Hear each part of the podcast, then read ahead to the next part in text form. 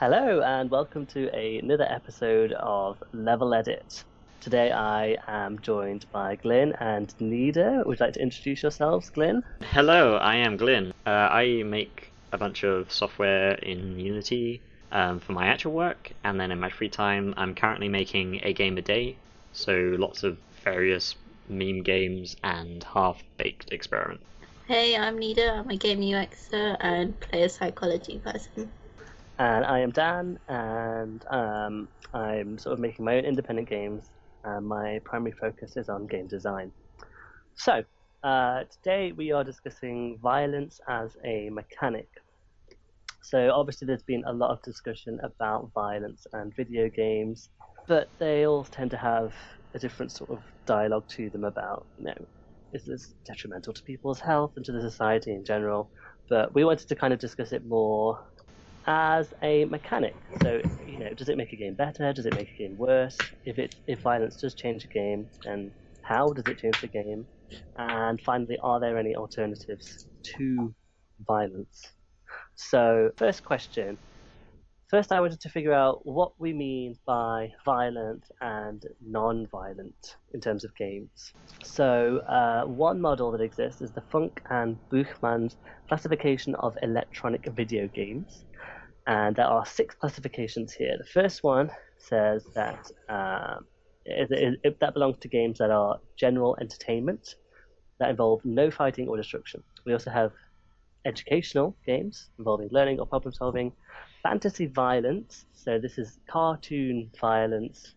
Um, there is fighting and destroying and the risk of being killed in order to achieve a goal, but it's not with real characters or sort of humanoid characters. Fourth category is human violence. It's very similar to fantasy, but with humans this time. Five is non-violent sports, which do not involve fighting or destruction. And six is sports violence, involving fighting or destruction. So that might be um, sort of beat 'em up or kickboxing or some some sort of game like that. So those are the six categories. Um, what do you think? Where do you draw the line between violent and non-violent games? What to you is a non-violent game? Glyn, do you want to go first? Yeah, sounds good. Um, so for me, I think that having six categories or something is, is a bit too much. I, I would mainly describe it as you have violent, semi-violent, and non-violent. So with violent, you're generally forced to um, achieve some level of violence in order to complete your objectives.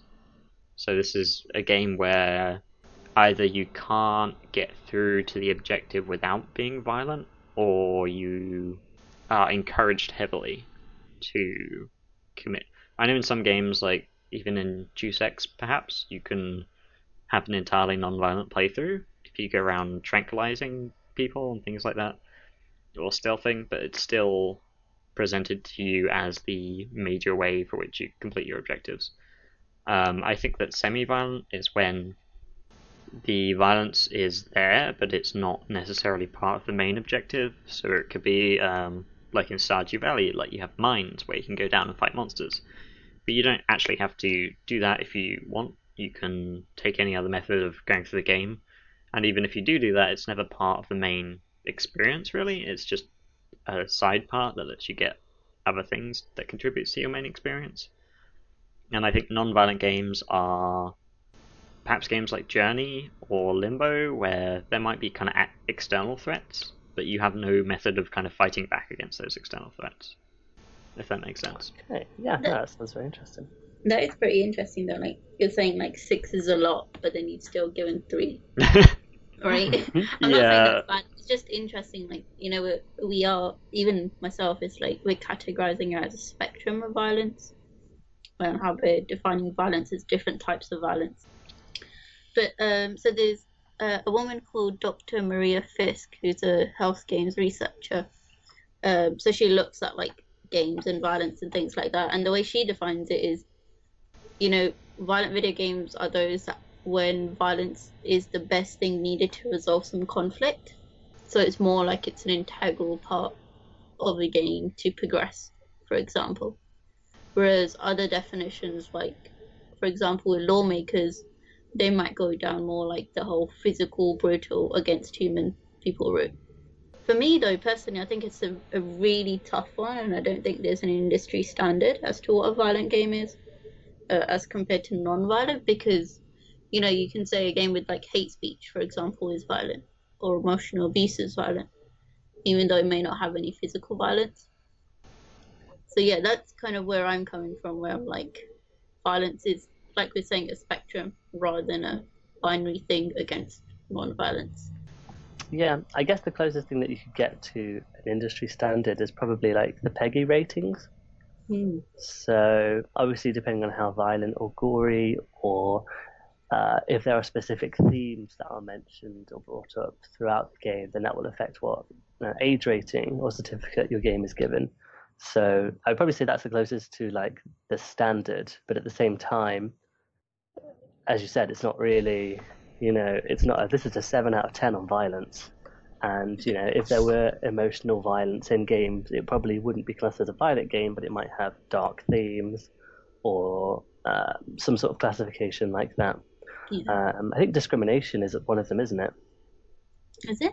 Yeah, I think so. On, if you look on the back of like boxes, I know back in the Mm. times when you used to buy games that you could hold, it says like you know fear, um, discrimination, etc.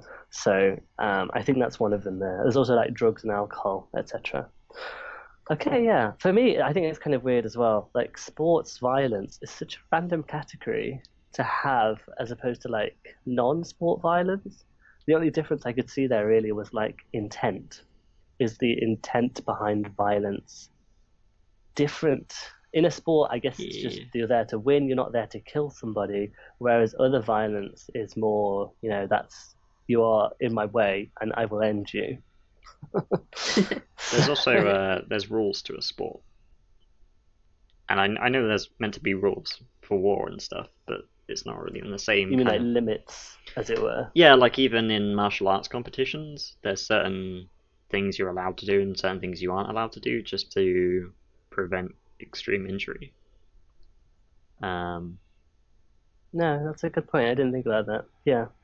So it's it's an odd one. I don't know. I don't really play many sports games anyway. But for me, violence, I'd probably say I would probably have three categories again. I'd probably have uh, non-violence, such as say the likes of The Sims. I know there are violence interactions in there, but the game, you know, that's probably like 10% of interactions are violent, and it's it's a game that could be played entirely without any violent interactions at all.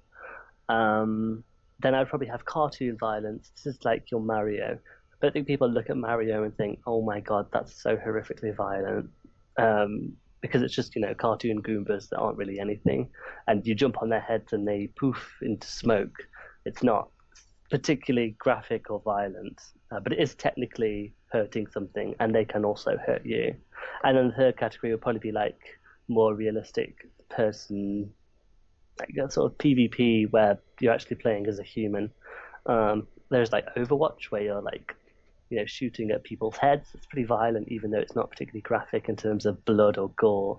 And then there's stuff like Doom, which is very graphic and there's blood everywhere. So um, yeah, I'd probably say those are my like three categories personally. Um, so the next thing I wanted to look at was why violence is so common in gaming. It is such a prevalent theme. Um, I would say like the majority of games that exist nowadays do involve violence. Um, I mean, would you agree with that? uh, I think I would agree with that. And I'm not sure if I know a lot of games when they started out were kind of like Pong, very simple, and there needed to be some kind of obstacle or thing you were playing with. I think it's a hard one to kind of pin down, but generally, I think not necessarily violence is the easiest form of conflict, but I think when you have a conflict in a game, especially when you're involving uh, people, if you're trying to simulate resolutions, oftentimes the technology isn't there to support dynamic interactions like you'd have in the real life. and I think because of that, communication tends to go either one or two ways. Video games don't do very well at representing the medium of interactions you can have, so it's either you get along or you don't get along. So I think oftentimes it's just a quick and easy way of forcing the player to go down two paths.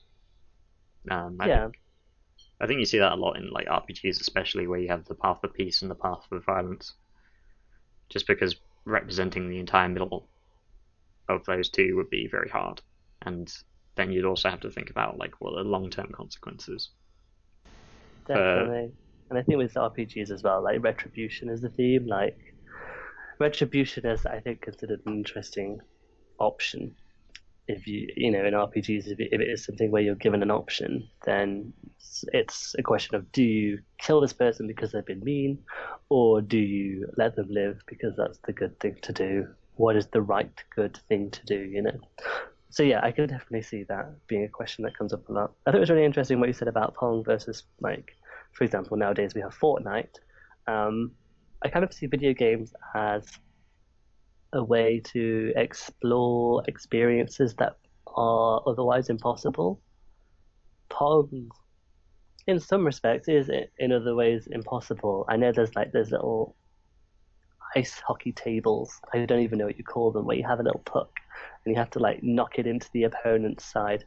Um, that's probably the closest physical game that I could see that is Pong. Um, but with Fortnite, for example, it just gives you opportunities to do things that would be completely impossible in real life. Uh, you can't go around and shoot people in the head in real life. That's you know that is not something that you can do because you will just go to prison. Um, it is against the law. You know that's you know you can't take other people's lives into your own hands. But with gaming like that, it, you do have the opportunity to do that. Um, and no, they're quite exhilarating situations, I suppose. I mean, look at GTA. Look at all of Grand Theft Auto. Those are filled with things that you wouldn't do. You know, you there's like uh, you can hire prostitutes, you can kill prostitutes, you can just kill pedestrians in streets, you can pull people out of their cars and drive around with them, and there's pretty much no consequences in the real world because that's that's just what the game is. You know, it's just a bit of fun. It's just like a sandbox experience. So I yeah, I don't know. Yeah. I just think it's about like what's possible in gaming, and violence is something that's not really possible in real life, but is possible in gaming pretty much without repercussions. I don't necessarily think that it's a person playing out the stuff that they'd want to do in real life. I just think it's kind of like when you get a, bu- a box of filled with buttons and you want to kind of press every button to see what happens. Um, yeah, I could see that. I mean, I'm not necessarily saying that you know we're all secretly psychopaths and we want to go around killing people, but I don't know. I think it's just it gives people a chance to do that, and I think yeah, people do do that because, like you said, the button's there. I can press the kill everybody button. I can press the drive, run over grandma button. Yeah, like, and I, just... I I think with a lot of games, like some of the best experiences had at the beginning of the game, when everything's still new, and I think there's almost like a human quality to learning the game with trying different interactions, seeing what happens. And I don't know if that's necessarily because of real life or if people just want to see all the crazy things you can do in the game. So even if it's something that's violent that they wouldn't normally do, it's more a question of, hmm, I wonder if I can do this. Yeah, or like you, you know, you jump off a cliff to see what happens, kind of thing. um, which you do in some games, especially. I think, especially when it looks like there's kind of like a second level down there or something, but it turns out to be like an invisible death wall or something. Yeah, again, low repercussions. You just do it, and then if you lose, there's reset button, and you're back to wherever you were, not dead forever. Yeah, I wonder yeah. if that's more like a development or like a learning mechanism.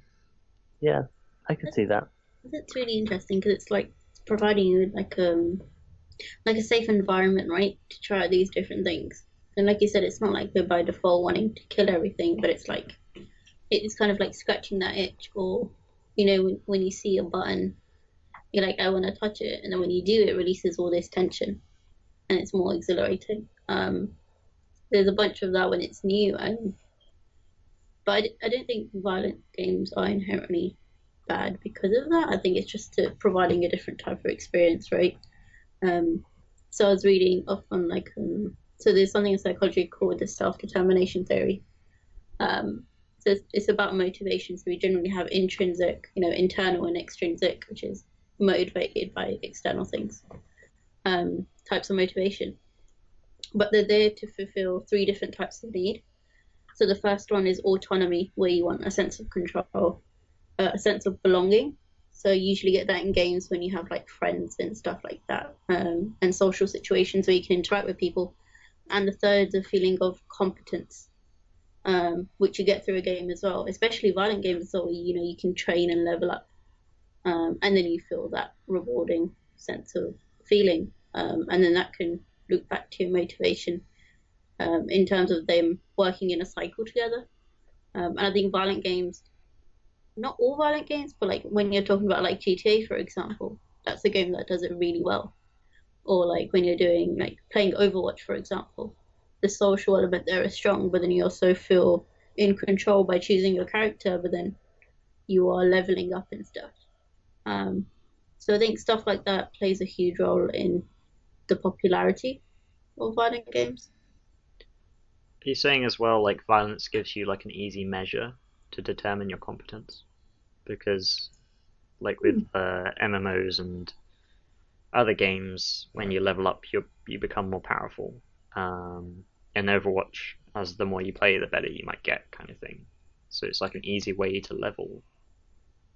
yeah, or at least show, or at least show how competent you can be. Hmm. So like used as a tool to show these things that make you feel good about yourself.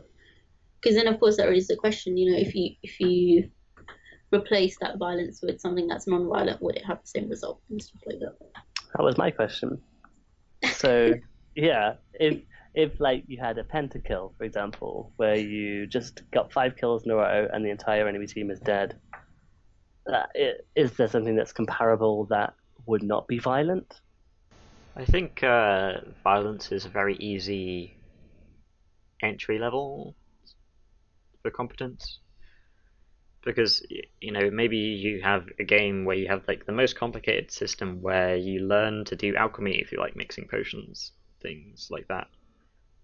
Unless there's something to start you off you're to feel really incompetent to begin with. And like compared to a MOBA where you go in and maybe you're terrible but you at least like do some damage. There's that constant feedback of what you're doing you know, you might instantly die, but you did like two damage compared to a more complicated system where you're just like, well, I survived for like two minutes, uh, or I made like a thing, but it didn't really do anything, or I mean, may- maybe it's worth you know like exploring other things as well, like um, with Minecraft, you can instantly place down a block, and then you place down more blocks, uh, and you don't know if what you're making is any good, but you know that you've got more blocks than you had before. So it's kind of like an easy entry level metric to measure your competence at, right? Yeah, that is true. That is something. I can't think of anything that is comparable to like a pentakill. So, like you know, on that same, by that same metric, I think you're right that violence is easy to understand. It's you know, if you die, you did something wrong. That's you're not supposed to die. I don't I cannot think of a game off the top of my head where you're supposed to die. Um, so it's just sort of easy to understand, like you say, and it's sort of universal yeah, as well. Especially, especially, like from a user experience perspective, right? Um, you can show the impact of violence pretty quick, right? Um, so you can do like a screen shake or visually you see someone dying, or you know, you get this thing where your screen goes red when you're dying, for example. Um, so I think generally in the design process, violence is I don't know if easy is the best word, but it's one where we have found a formula at least, where you can show its impact uh, with the least amount of information, for example, and get a good result from players. Yeah, absolutely. Um, okay, so my next question would be what violence actually adds to a game. So, what are the benefits of violence, and what are the drawbacks of violence? Um, I think we were just discussing how it adds a very easy to understand metric, and I think that's the basis of it. I don't necessarily think that metric has to be violence. Um, I think it all kind of ties down into stuff like crafting or base building. Uh, perhaps base building, um, like you were talking about with the psychological intrinsic aspects, it goes into its own version of that. But with violence, you always have a measure of how you're doing, and you always know that you're doing something. And you know maybe you can replace that with something like Minecraft or something like Journey, where you're traveling, so you're always understanding that you are still moving and you are still making progress. Um, I think that's a, a big benefit of it. Uh, it also adds a super easy way of resolving and doing conflict. Anyone can understand it. So I think it's not necessarily a feature, but it's a tool. And I think it's a tool that has a very good place just because of the amount of options it adds. Yeah, that makes sense. Do you think it's something that people think about when they make a game? Do they think, oh, we're making a violent game, we're making a non-violent game? Is that something that comes into like a developer or designer's head? And do you think it's something that should? Um, I think it will. I don't know if necessarily for the reasons that we've just discussed. I think, um, obviously, as a business decision, it's very important. Even to think about who you're targeting, even in different countries, you might not necessarily be able to do violence against certain animals or things. Um, like you can't have Brahmin in India and things like that, uh, like Fallout discovered.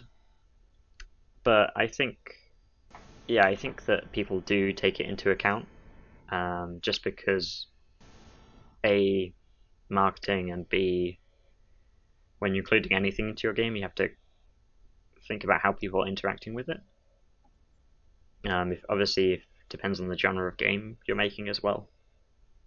Uh, but it also might be a case of if you're making a battle royale game in 2018, you have to think about do you need to do violence in the same way that everyone else is doing? Because you might end up with the same exact game. Yeah, I, I would agree, and I think sometimes you're you're making a game and it's not a question because the premise is a zombie game. Like, yeah, are you going to make a zombie game with no violence? But I, I highly doubt it. Um, maybe like the violence that you can technically inflict. If we look at something like Amnesia, where you can't fight back, but again, I feel like it's not a question that you ask yourself halfway through development. It's kind of in the pitch, and the pitch is like the first thing that you have for a game idea. So, yeah, maybe like the level of violence is the only thing that I would tweak. Um, yeah. So, Nida, what do you think? Um, it's it's a tough one, right? Because I think when you're talking about violence in this, at least when we're having our discussion right now, we're talking about it about as like a tool rather than an actual thing. And I think when you're looking at it from that perspective, you've got to see what purpose does violence serve in your game. Like, is it necessary? Um, is it going to forward the story or gameplay? Um, and if it's going to be used, is it used adequately or appropriately enough? Like Glyn was saying, with like different cultures and stuff, you need to consider stuff like that. Um, but I think violence in a way can be good. So I'm saying this when you use it in a way that makes sense to your game. Because, for example, in a narrative context or character development context, it shows like some multi-layered experiences. Because um, you can experience this character in different ways. Um, but then there's also stuff like fulfilling different play styles. So like some players, some gamers just like messing things up, right? So you've got like GTA Online, for example, where you know you can have multiple people playing on a server, but you can kill other people playing the game as well for the sake of it. Um, so I think it's violence can be useful in that sense, where it can add another layer layer to the experience of gameplay but I do think in the design process and in the pitching process, you have to weigh up its value and its necessity as you go along. Yeah, no, I think that's good advice. Uh, the only really things that I have to add to that are that I think violence and sort of life and death life and death situations are very high action, they're very high intensity. Um, so it can be good to sort of get the blood pumping. Um, and I feel like there's also like a connection between you and your avatar. Uh, a lot of the time, you will refer to your avatar as I or me, like, oh, I got hit, I am out of mana, you know, you don't say Ashe is out of mana or Lux is out of mana. If you're playing that person, you just refer to that person as yourself. So I think there is some sort of connection inside the player's head about they are this person in the avatar world. And th- there's also a connection in terms of, you know, oh my god, I nearly died. Or um, I got away with like five health, or I am dead even. I feel like those do also sort of resonate with the player's sort of own psyche in a way. So uh, I do think that violence can definitely add to the sort of fight or flight. Um, what's the word? Adrenaline, sort of adrenaline to the situation.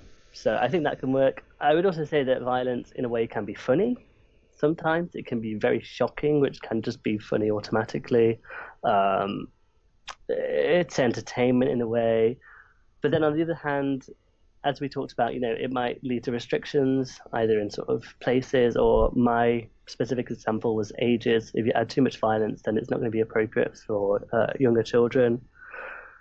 Um, violence could also be off-putting. If I mean, Nida. You said yourself you don't really play violent games that much. So mm-hmm. if you saw something that was overly violent, GTA, for example, you probably wouldn't really be interested in playing it. You might find it repulsive. You might not even want to finish the game mm-hmm. because it's against your morals and you're being forced to do stuff that you don't really like doing or is against what you would want to actually perform as a person or avatar. Um, and my final point was that I think it can also be boring.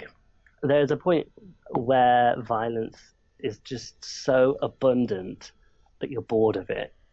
I think it's also uh, quite common in like horror movies or gory films where it's just like blood after blood. There's just blood everywhere and limbs everywhere, and it's like, how much more gory are you intending to make this scene? Is it really actually adding anything to the experience at this point? And I feel like, you know, oversaturation can be even worse, you know, as they say, less is sometimes more. So Yeah, I think just going back on that final point, I think you can see that in the context of like horror movies or horror games. Um so like horror games that are done pretty well. So I know like PT for example, I mean it was only a trailer. Um and there was some gore like, like near the middle and end, but a lot of like tr- playable trailer was around using like imagine imagination as fear or being told a backstory that might have been violent to get you through it, but violence wasn't the main thing for storytelling. Um, so it's a good like add-on, but I also think it's yeah. So when you use it, it's like about timing and what impact you want to have if you are including violence to the experience. Definitely in horror games, especially sort of like a psych the aspect of psychological horror can be mm-hmm. just as frightening as the gory element. And like you said, they kind of um, play off each other to emphasize as to elevate the experience. Mm-hmm. Okay. Think, um, oh, just one side note. I think as well, violence kind of changes the way your players perceive the world. Um, I mean, learning anything about your game, I think, changes the way that the players perceive themselves once they start to understand the rules. Um, it will change the way they play. I think horror games are very good at, at least the good, the better ones are good at um, hiding the rules of the game from you, because there's nothing less scary than the horror game that you know what the enemies can do to you and you know how to fight them and things like that. But with violence, I think um, my example would be like Skyrim, where violence is abundant everywhere, but it gets to the point where you'll be you'll see like a camp of people and you will shoot first and ask questions later because you know like 99% of people hanging out in the wilderness are bandits and will try and kill you. Um, and the same with GTA. Like once you kill a person, like the first time you know you hit someone in your car, and you might be like, "Oh God," but then you realize that these people are kind of just faceless lemmings essentially. Mm. And after that, it just becomes like, well, why do I need to swear to avoid this person? Because it doesn't really matter. Yeah, so it reminds me of a scene in Alien Isolation where like you go into a new room and you see some people talking. Um, based on previous experience, you're meant to sneak up on them and kill them. But in this context, if you sneak up on them and kill them, you have to restart that bit again. Um, so I think you know violence is also like reward and punishment attached to it too. Hmm. And what it means to forward your story, like maybe you're not meant to kill certain people, but or it could be used as like a learning tool as well. So it's how you use it. Yeah, especially if you're doing like XP attached to people, that's probably what you have to be really careful of because you know the people might stop seeing the NPCs as interactions and start seeing them as loot bags essentially. um, like, Yeah, hey, I that's like really you. interesting. I really like you, Mr. NPC, but you drop a really nice sword. So, uh...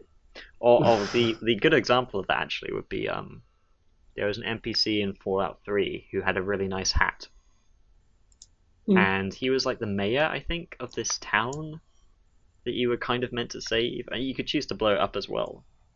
But so many people killed him just because he had a really nice hat, and he was the only NPC in the game to have that hat. Oh no. But yeah, it, it was interesting. Uh, yeah, I think it's really interesting what you were saying about violence being present but also optional. So you have the power to kill people, but that's not necessarily the right thing to do in every scenario. I'd kind of like a game that sort of explores that um, topic a little more. For example, having to deal enough damage to incapacitate somebody without actually killing them outright. Sort of like how police officers have to dis- or like deal with um, certain violent criminals before they deal any more harm, but preferably without killing them.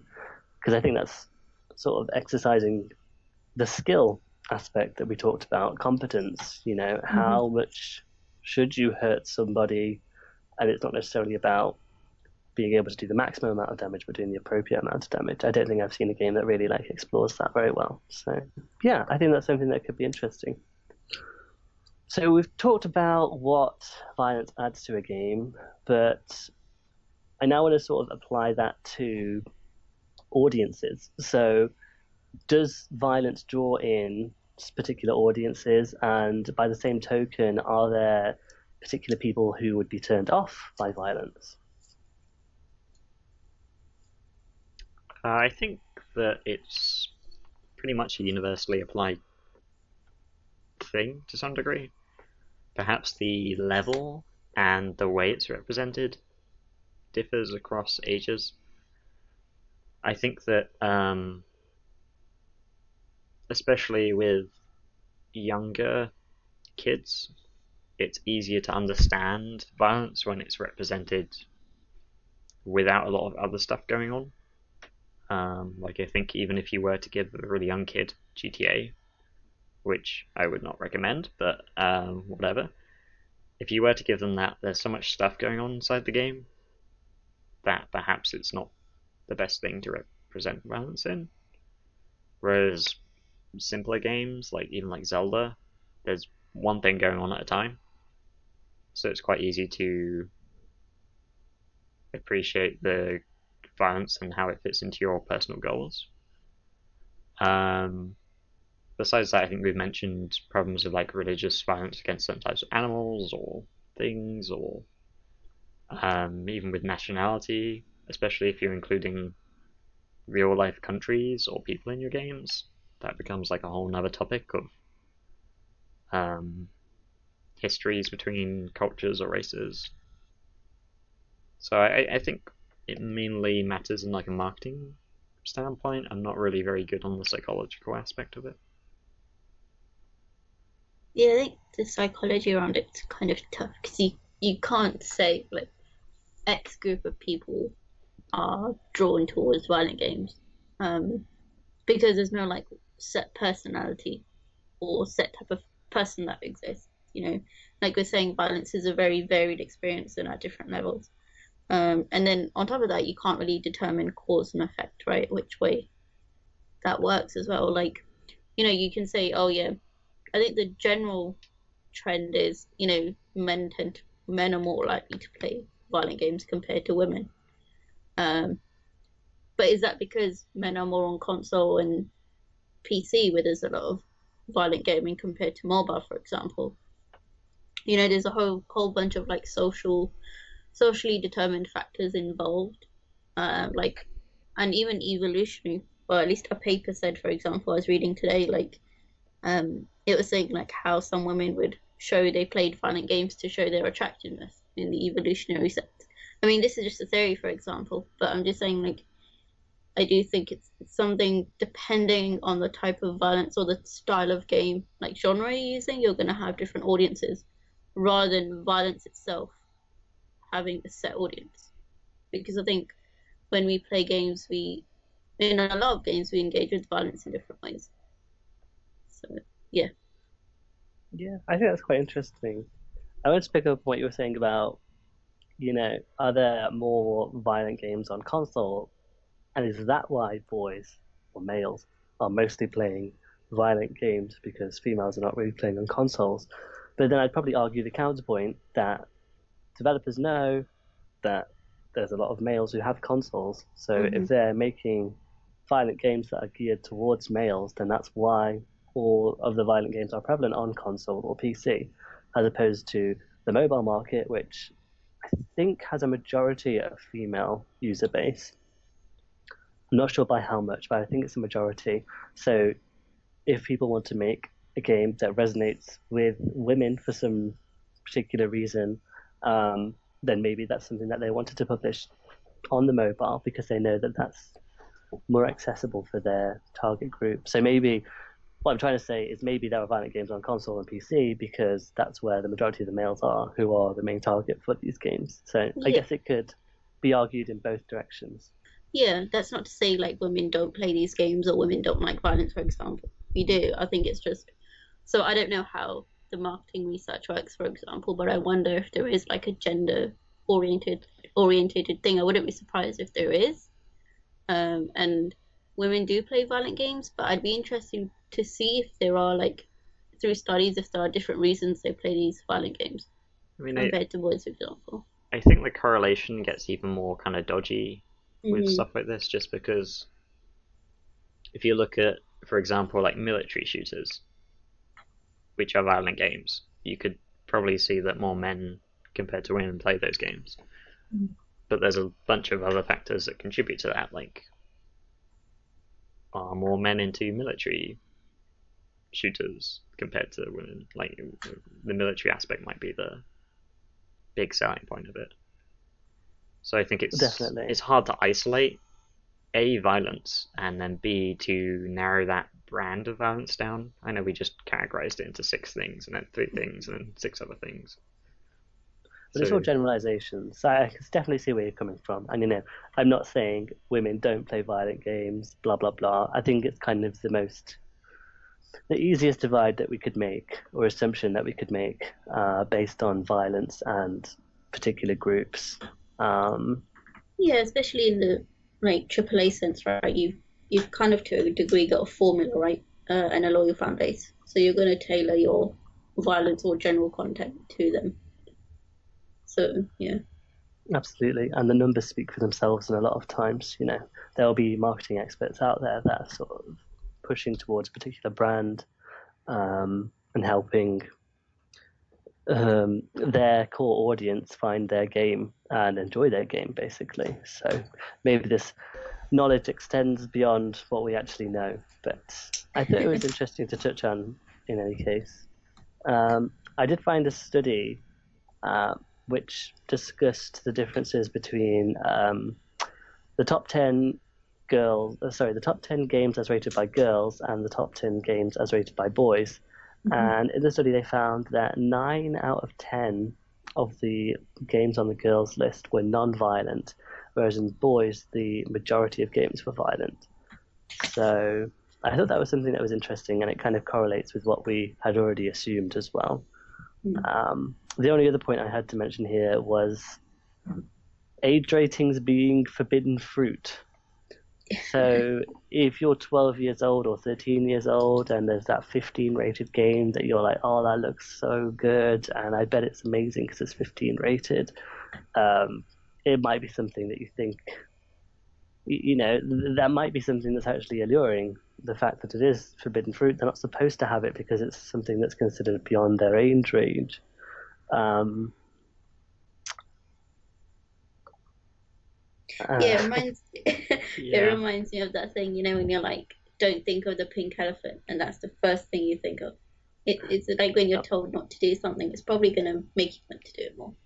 Exactly. Um, it kind of made me think of. Um, I remember, I remember seeing a meme that was about Call of Duty and My Little Pony, and it basically had the target audience and the actual audience just swapped around, basically. Um, oh so yeah, maybe there is something to uh, people actually wanting to play games that they're not allowed, which really is only applicable I, to the age restriction. Yeah, I mean, I think there has to be an initial want to play the game. Mm-hmm. Um, I know when I was younger, it was always my brother was playing something, and yeah. I saw him playing it, and then I wanted to play. So I had an initial desire, and then, you know, my mum being like, "No, you can't play that," just would then make me that desire increase, I'd be like, what do you mean? He's playing it. Like, he's playing it just fine. He's having a lot of fun. Why can't I join in on the fun? Yeah, definitely. So I think that it, it isn't something that doesn't come out of nowhere. I think that. Mm. But I mean, nowadays it's a lot more easier for that to happen because kids will watch their favorite YouTubers playing it. Um, yeah, it's definitely a lot easier in terms of accessibility for these games. Whereas prior, it was pretty much you had to get a parent to go in and buy it for you if it was a specific rating. Yeah. You'll, you'll never get that scenario where the parent sits down with the kid and goes through an entire like Wikipedia list of games they can't play just to rile the kid up. I think the kid has to want it from somewhere already. Yeah. Well, I wanted to briefly touch on it, even though it's not something that I want to be the main focus of this, because as I say, violence and video games and its effect on its players, etc., is is something that's discussed, I swear, yearly. So um, I just wanted to quickly touch on it because I felt like it would be incomplete not to. But would you say that violent video games are bad for their players? Um, do they lead to the normalization or glamorization of violence? Um, does it have sort of desensitizing effects? and can it cause societal or behavioral problems? That's a really big question you're asking. uh, um, so just looking at like general research and stuff, it's so the general idea is no games don't make you more violent. Um, violent video games don't make you any more violent. Um, some studies have found like short-term effects, but the thing is, especially in the research community, what you see is like a lot of survey-based uh, studies going on. So it's self-reported aggression, for example, or something that they kind of measure the aggression, but it's not like physical aggression. Um, so it's more like emotional aggression, for example. Um, and then you have other things with like a lot of studies don't look at the positive and negative effects of gaming. So sometimes they can be very one-sided, or they're using small samples and stuff. But generally, you don't really see a long-term impact of playing violent games. Um, so I was actually reading a study earlier about like people were playing a game uh, that was violent, and then they played the non-violent version, but it was like killing bugs, um, and they found no difference in like aggression levels afterwards. But interestingly, players had more fun playing the non-violent version, um, and generally felt better after that. Um, but interestingly, because it was bugs, it might be a different thing compared to if you were hitting humans, for example. Um, but so that, I think that's an example of like you know playing a violent game doesn't inherently make you more violent. Um, and I think we were talking about this before. Like this topic that we chose today was inspired by that Twitter, right? Like the non-violent game of the day, mm-hmm. um, and that was made in response to articles talking about how games make you violent. So this is pretty different in that sense. Yeah, I think. Um, I mean, I, am not with it in such of a psychological sense. I think with most games, the main objective is not the violence. It's you're doing something, and either violence is a way to get there, it's a way to remove obstacles. So it's never like the objective is never just to massacre like a million people. It's there's always an objective, and you might massacre a million people whilst getting to the objective, but that's not the point. It's just they were kind of in the way. Um, I also think that the way people are represented in video games is not as people. It's almost like robots. Um, you have to I, be careful about that, though. Yeah, but I think you know if if you were to have a game where you have a super realistic rendering of a person, which we're pretty much there on, and you had a very realistic artificial intelligence or some kind of like pseudo artificial intelligence. And the objective of the game was to torture or in some way distress. I mean, I, me and Nida were talking about erotica games and things like that, and and I think this would step into dangerous territory, especially with that. And you could see the effect on your actions, and that was the only point of the game. That sort of thing might have a very deep and lasting mental or emotional effect on the way a person playing it. Um, and I think then you could start to call into question that. So I, I don't think the discussion is ever closed. But I think where we are now and the games that people are making, even like GTA, I think do not have any real parallel to real life. Yeah, mm, that's very interesting.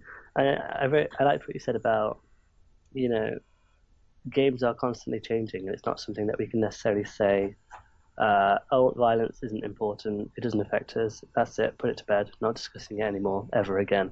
Hmm. As you know, Pong. If we look at Pong, that's not really very violent. Um, I'm sure the Atari had very violent games as well, though, and that doesn't necessarily mean they like the topics or the themes are not any less violent then as they were now, but the graphical display or representation of it has become much more realistic.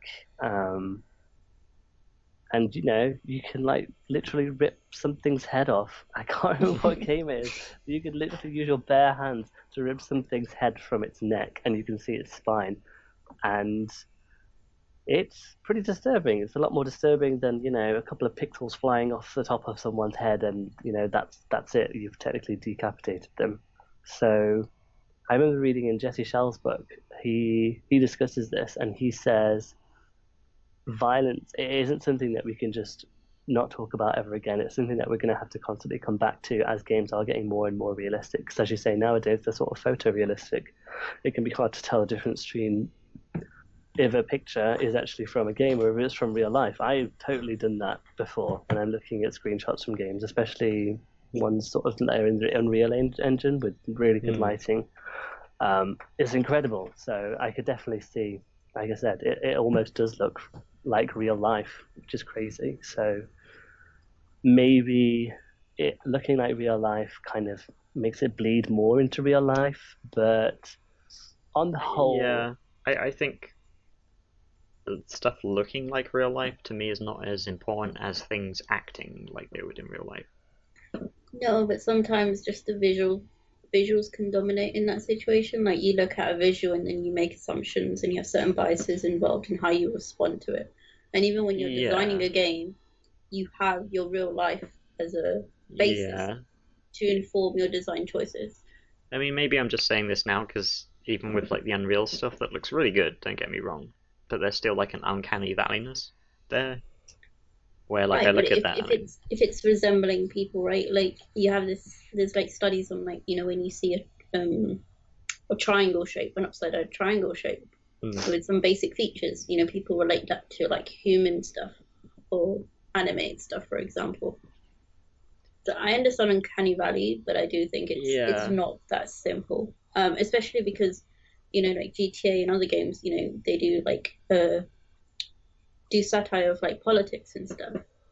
So you've got that as another thing to consider as well when you're talking about violence as well. Yeah, I mean, I, I, I do understand that graphics is important. I think like if you were to imagine like a YouTube video, except you're playing it as a game. So it looks exactly like real life. I could see that being very possibly, you know, have have external consequences. Yeah. In terms of studies that I've read, uh, most of them mention that violent video games can exacerbate pre-existing mental health conditions. So if you're already predisposed to violent behavior, or if you perhaps don't really understand the difference between virtuality and reality, then um, violent video games can be problematic in that sense because you might sort of pick up some habits from them or start to think that certain things are okay because you've seen them represented. But it was mostly um, it mostly had consequences for those who already had some some sort of mental problem, whether or not they knew about it or not. So, yeah, yeah. I think for the majority of people, it's probably safe.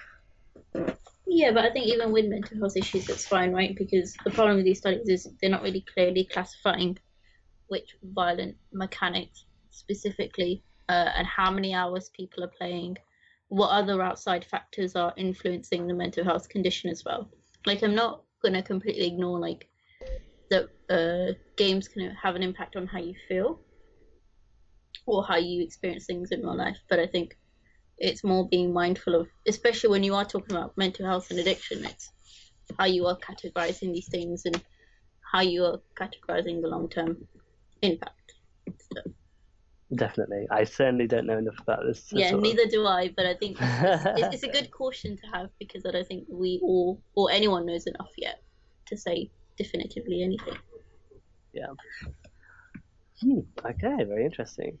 So, we've talked about the problems that violence can pose in games.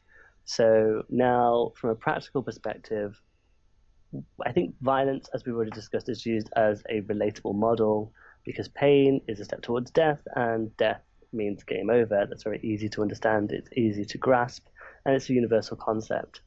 But are there any alternatives to this model? What other ideas could be used by designers uh, to represent progress or you know are there other measures of health are there other fail states that we could use um, and should should we be using them yeah i think um, going back to what nida said like a while ago about the different needs a person has I think in a lot of video games nowadays, what I see is a need for competence and a need for safety. Think that's why you see a lot of like base building games and things like that.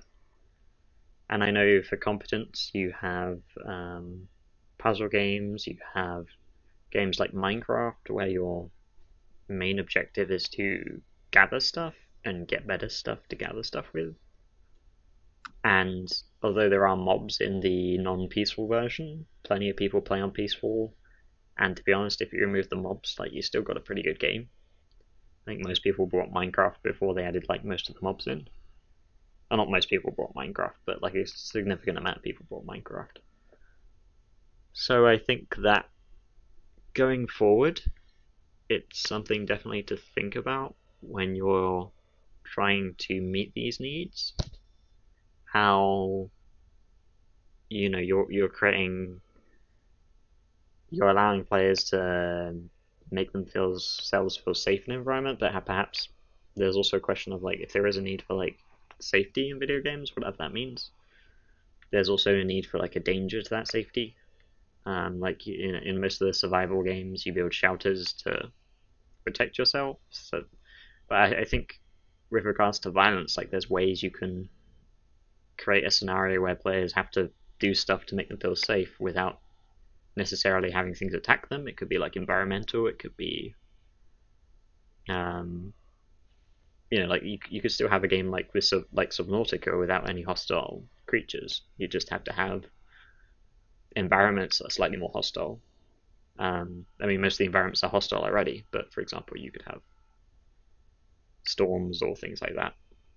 Um, I don't know if anyone else wants to jump in on this. I agree. I think environmental uh, hazards are definitely something that could be used. I don't know whether you would consider it violent, being struck by lightning, is that an act of violence? Uh, kind of hard to say. I guess it depends again on how we're defining violence. Um, but yeah, there's definitely some good alternatives there. And there's also like time limits. You know, uh, maybe you only have so much time before a door locks or closes, or you know the sand timer runs out. Um, yeah, I've also just... seen like alertness. Sorry, carry on. It's just other ways of measuring like your competence or progression, right? Like in Journey, it's how far you've traveled, but it could be how far you got in the level compared to last time.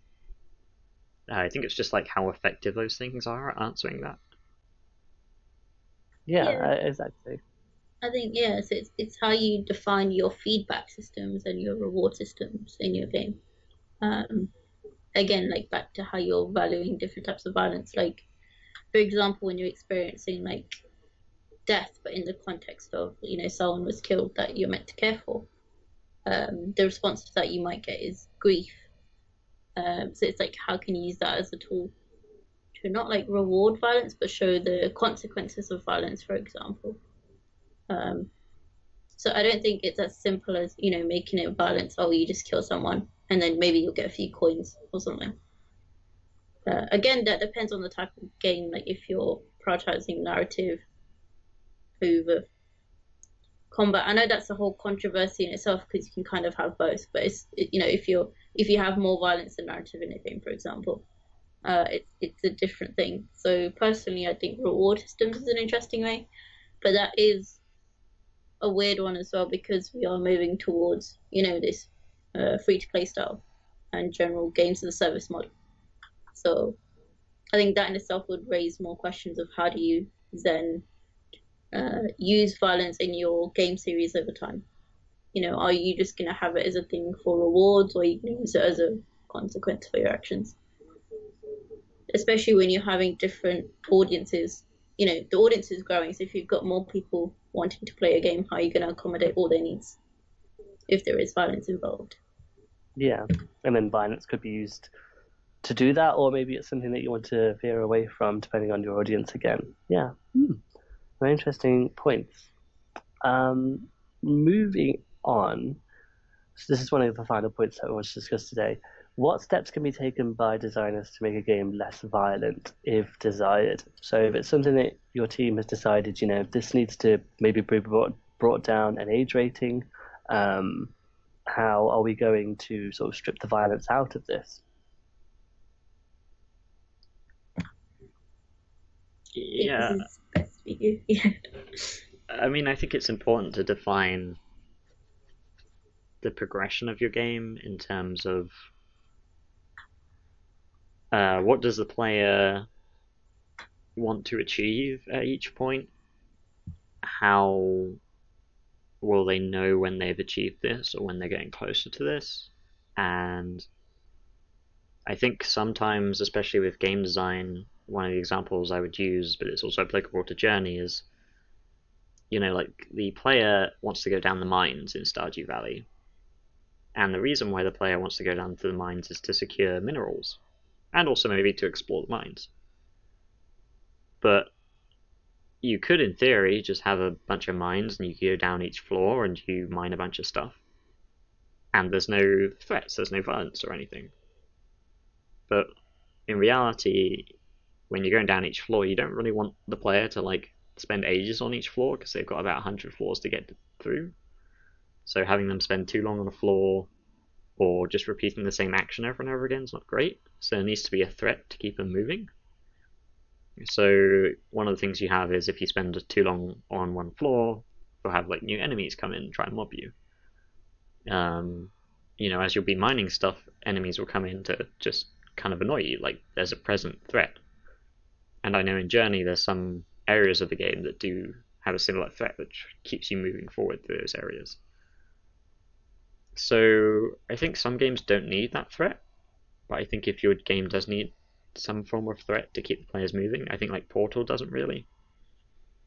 But if your game does need that, because that's the way it's designed, I think looking into how can you make a threat that isn't necessarily a thing, maybe it's environmental, maybe it's the way your environments are designed um, would be interesting to see like if you could take your design in a similar direction but with different components involved. I think that's really interesting, actually. So the question is really, why do you have enemies, and what's a, Yeah, what purpose exactly. do they serve? You know, is it to show? Is it is it to test the player on their skills? Are their abilities used to sort of dodge abilities, or um, is the player facing more and more difficult bad guys in order to show their competence? And are there other ways to do that? You know, maybe you include more complicated parkour or something like that, depending on what your game is. So yeah, I think that's a really, really valid question. Why do you have enemies and those violent interactions in the first place? And maybe look at why you have them, and then maybe look at ways of moving them around. Like you said, maybe there's just it's basically a time limit in Stardew Valley. So why not physically impose a time limit, or um, or you know, like you said, maybe make up some other environmental reason as to why they need to get out of there quickly, or adding that source of pressure, and sort of recognizing that all you're doing really is presenting a threat in order to heighten the intensity of the experience. Um, Recognizing that, and then thinking, okay, that well, that's one way we could do it. What are the other options? And sort of brainstorming and seeing from there. Hmm, Very interesting. Do you have anything to add, Nida? Okay. Yeah, I, I just do want to say quickly there are some other ways it fits in because each day you have like a daily timer as well. Um, and if you do die from monsters in the mines, you do reset and like lose some stuff.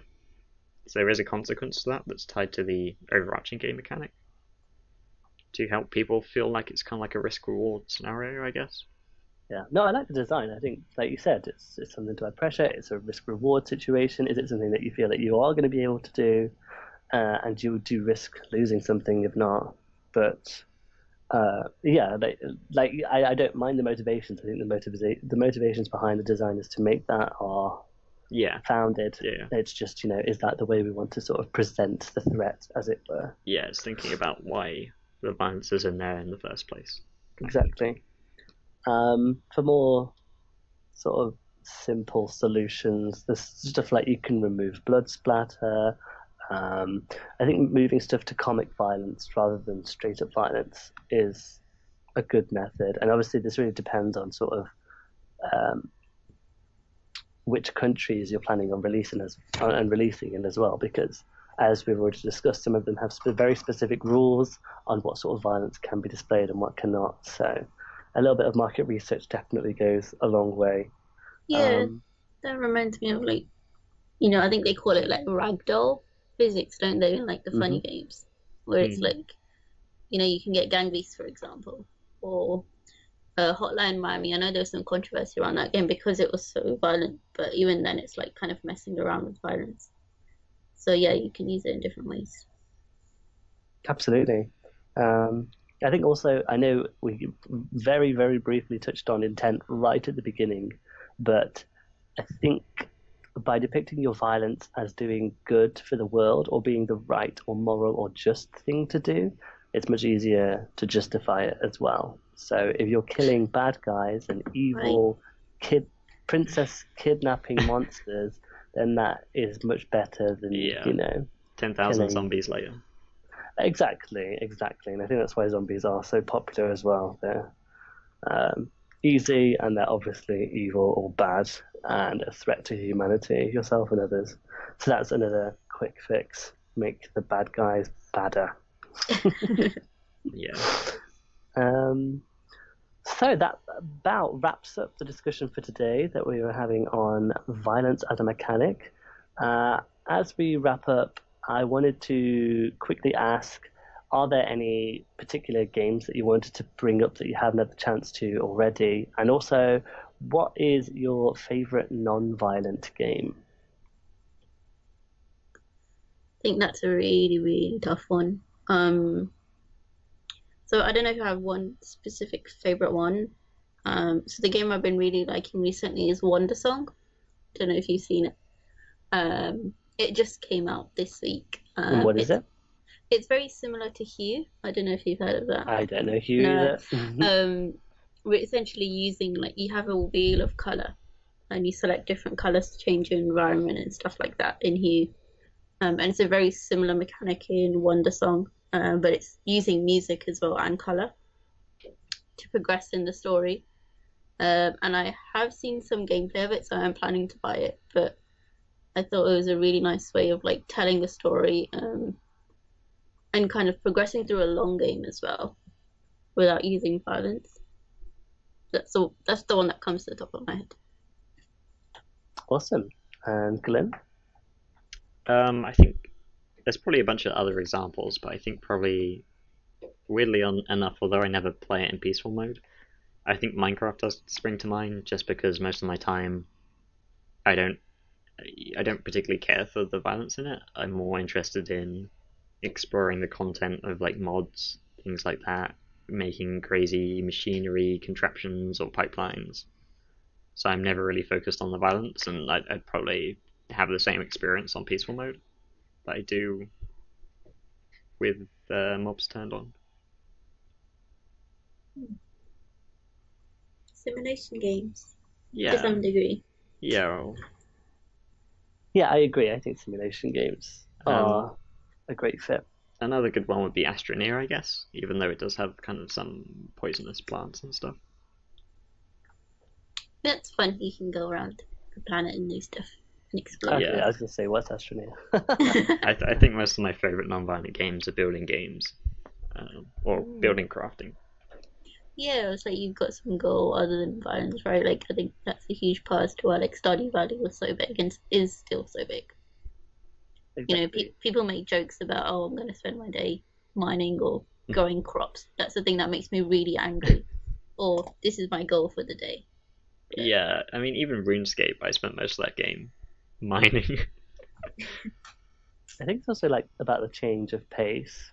Mm. You know, there are some games where it's like go, go, go, and it's really intense and it can be very stressful. I feel like Stardew City, no, so, sorry, Stardew Valley, um, is probably more on the relaxing side of games. I mean, I'm prob- I'm sure it is very stressful growing crops as well, but in a very different way. Uh, so maybe that's something, and maybe it's not just to do with the violence, but other factors as well. Yeah. Um, as for myself, uh, I, my my first answer was The Sims because that is something that I really enjoyed and I did play. I, I spent like three or four of my teenage years just playing The Sims. I was, yeah, a big fan of The Sims. Um, but if I were to think a bit harder, I think some of my favorite and most interesting games um, are the Eyezmaze series. He's done a series of Grow games. There's like Grow Cube, for example, and they are mostly puzzle games, but they're extremely abstract, and it's it's more like um, essentially there are sort of like 10 elements and you add these elements into a world in a specific order. And there is one order that wins the whole game. But as you can imagine if there is 10 items that's a hell of a lot of permutations that you could decide to add um, a lot of permutations of orders that you could decide to add the elements in. Um, and it's really interesting to sort of see how the interactions play out with one another um, sometimes they get really high tech and futuristic uh, materials, and sometimes you're left with sort of like a volcanic mess. So, um, yeah, that's probably one that I would recommend that people check out. Oh, that's really interesting. Like, we didn't mention any mobile games per se. Like, I know there's a stereotype of like mobile is generally casual. I mean, there's a lot of like RPG style games that are like really high in the charts. But generally, we didn't mention anything like Candy Crush or that style of gaming, which I thought was quite interesting. Yeah, it's true there are certain genres that do not really lend themselves to violence. I think puzzle is a big genre that doesn't really involve violence for the most part. Simulation is another one that typically doesn't, although it's probably a bit more prone to than straight puzzle games. Yeah. Um, and I feel like, yeah, the majority of I feel like, I feel like the majority of games on the mobile market are mostly puzzle uh, or arcade to a certain extent, um, but they're kind of like abstract goals. So it's not really about depicting violence. But yeah, definitely a good point. Maybe it's because we don't really. I mean, I, I speak for myself when I say I don't play mobile games. Yeah, I think also partly like personally for me, I can't say for you two, but I'm also kind of swayed by what's on Twitter as well. Um, so there is a game by Brecode, I think it is, called the Self Care App, Um, so it's a game where it kind of encourages you to indulge in self care. Um, it's already got over a half a million downloads, I think. But that game is literally just about helping you calm down and chill and stuff like that. So it's interesting to see there's a whole like, you know, a whole I don't know, market's the right word, but people are interested in those types of games where there's no violence at all. It's more about self-reflection or relaxing, like you were saying, for example. Yeah, I definitely think there's a place for them. Um, just as I think there is a place for violent games, kind mm. of about whether or not it's appropriate or necessary or adequate to use all the words that you used earlier, Nida. okay, um, so that about wraps it up for today. Thanks for joining us. If you are interested in learning about other non-violent games, there is a Twitter called the Non-Violent Game of the Day Twitter, uh, where they do exactly that. They'll tweet out um, a whole bunch of interesting non-violent games, if that's something that you'd be interested in. If you have any thoughts on this topic, uh, please do let us know on Twitter. Our handle is at Level Edit. We would love to hear from you. And that's it for this week. So we will hear from you uh, next time. Bye. Bye.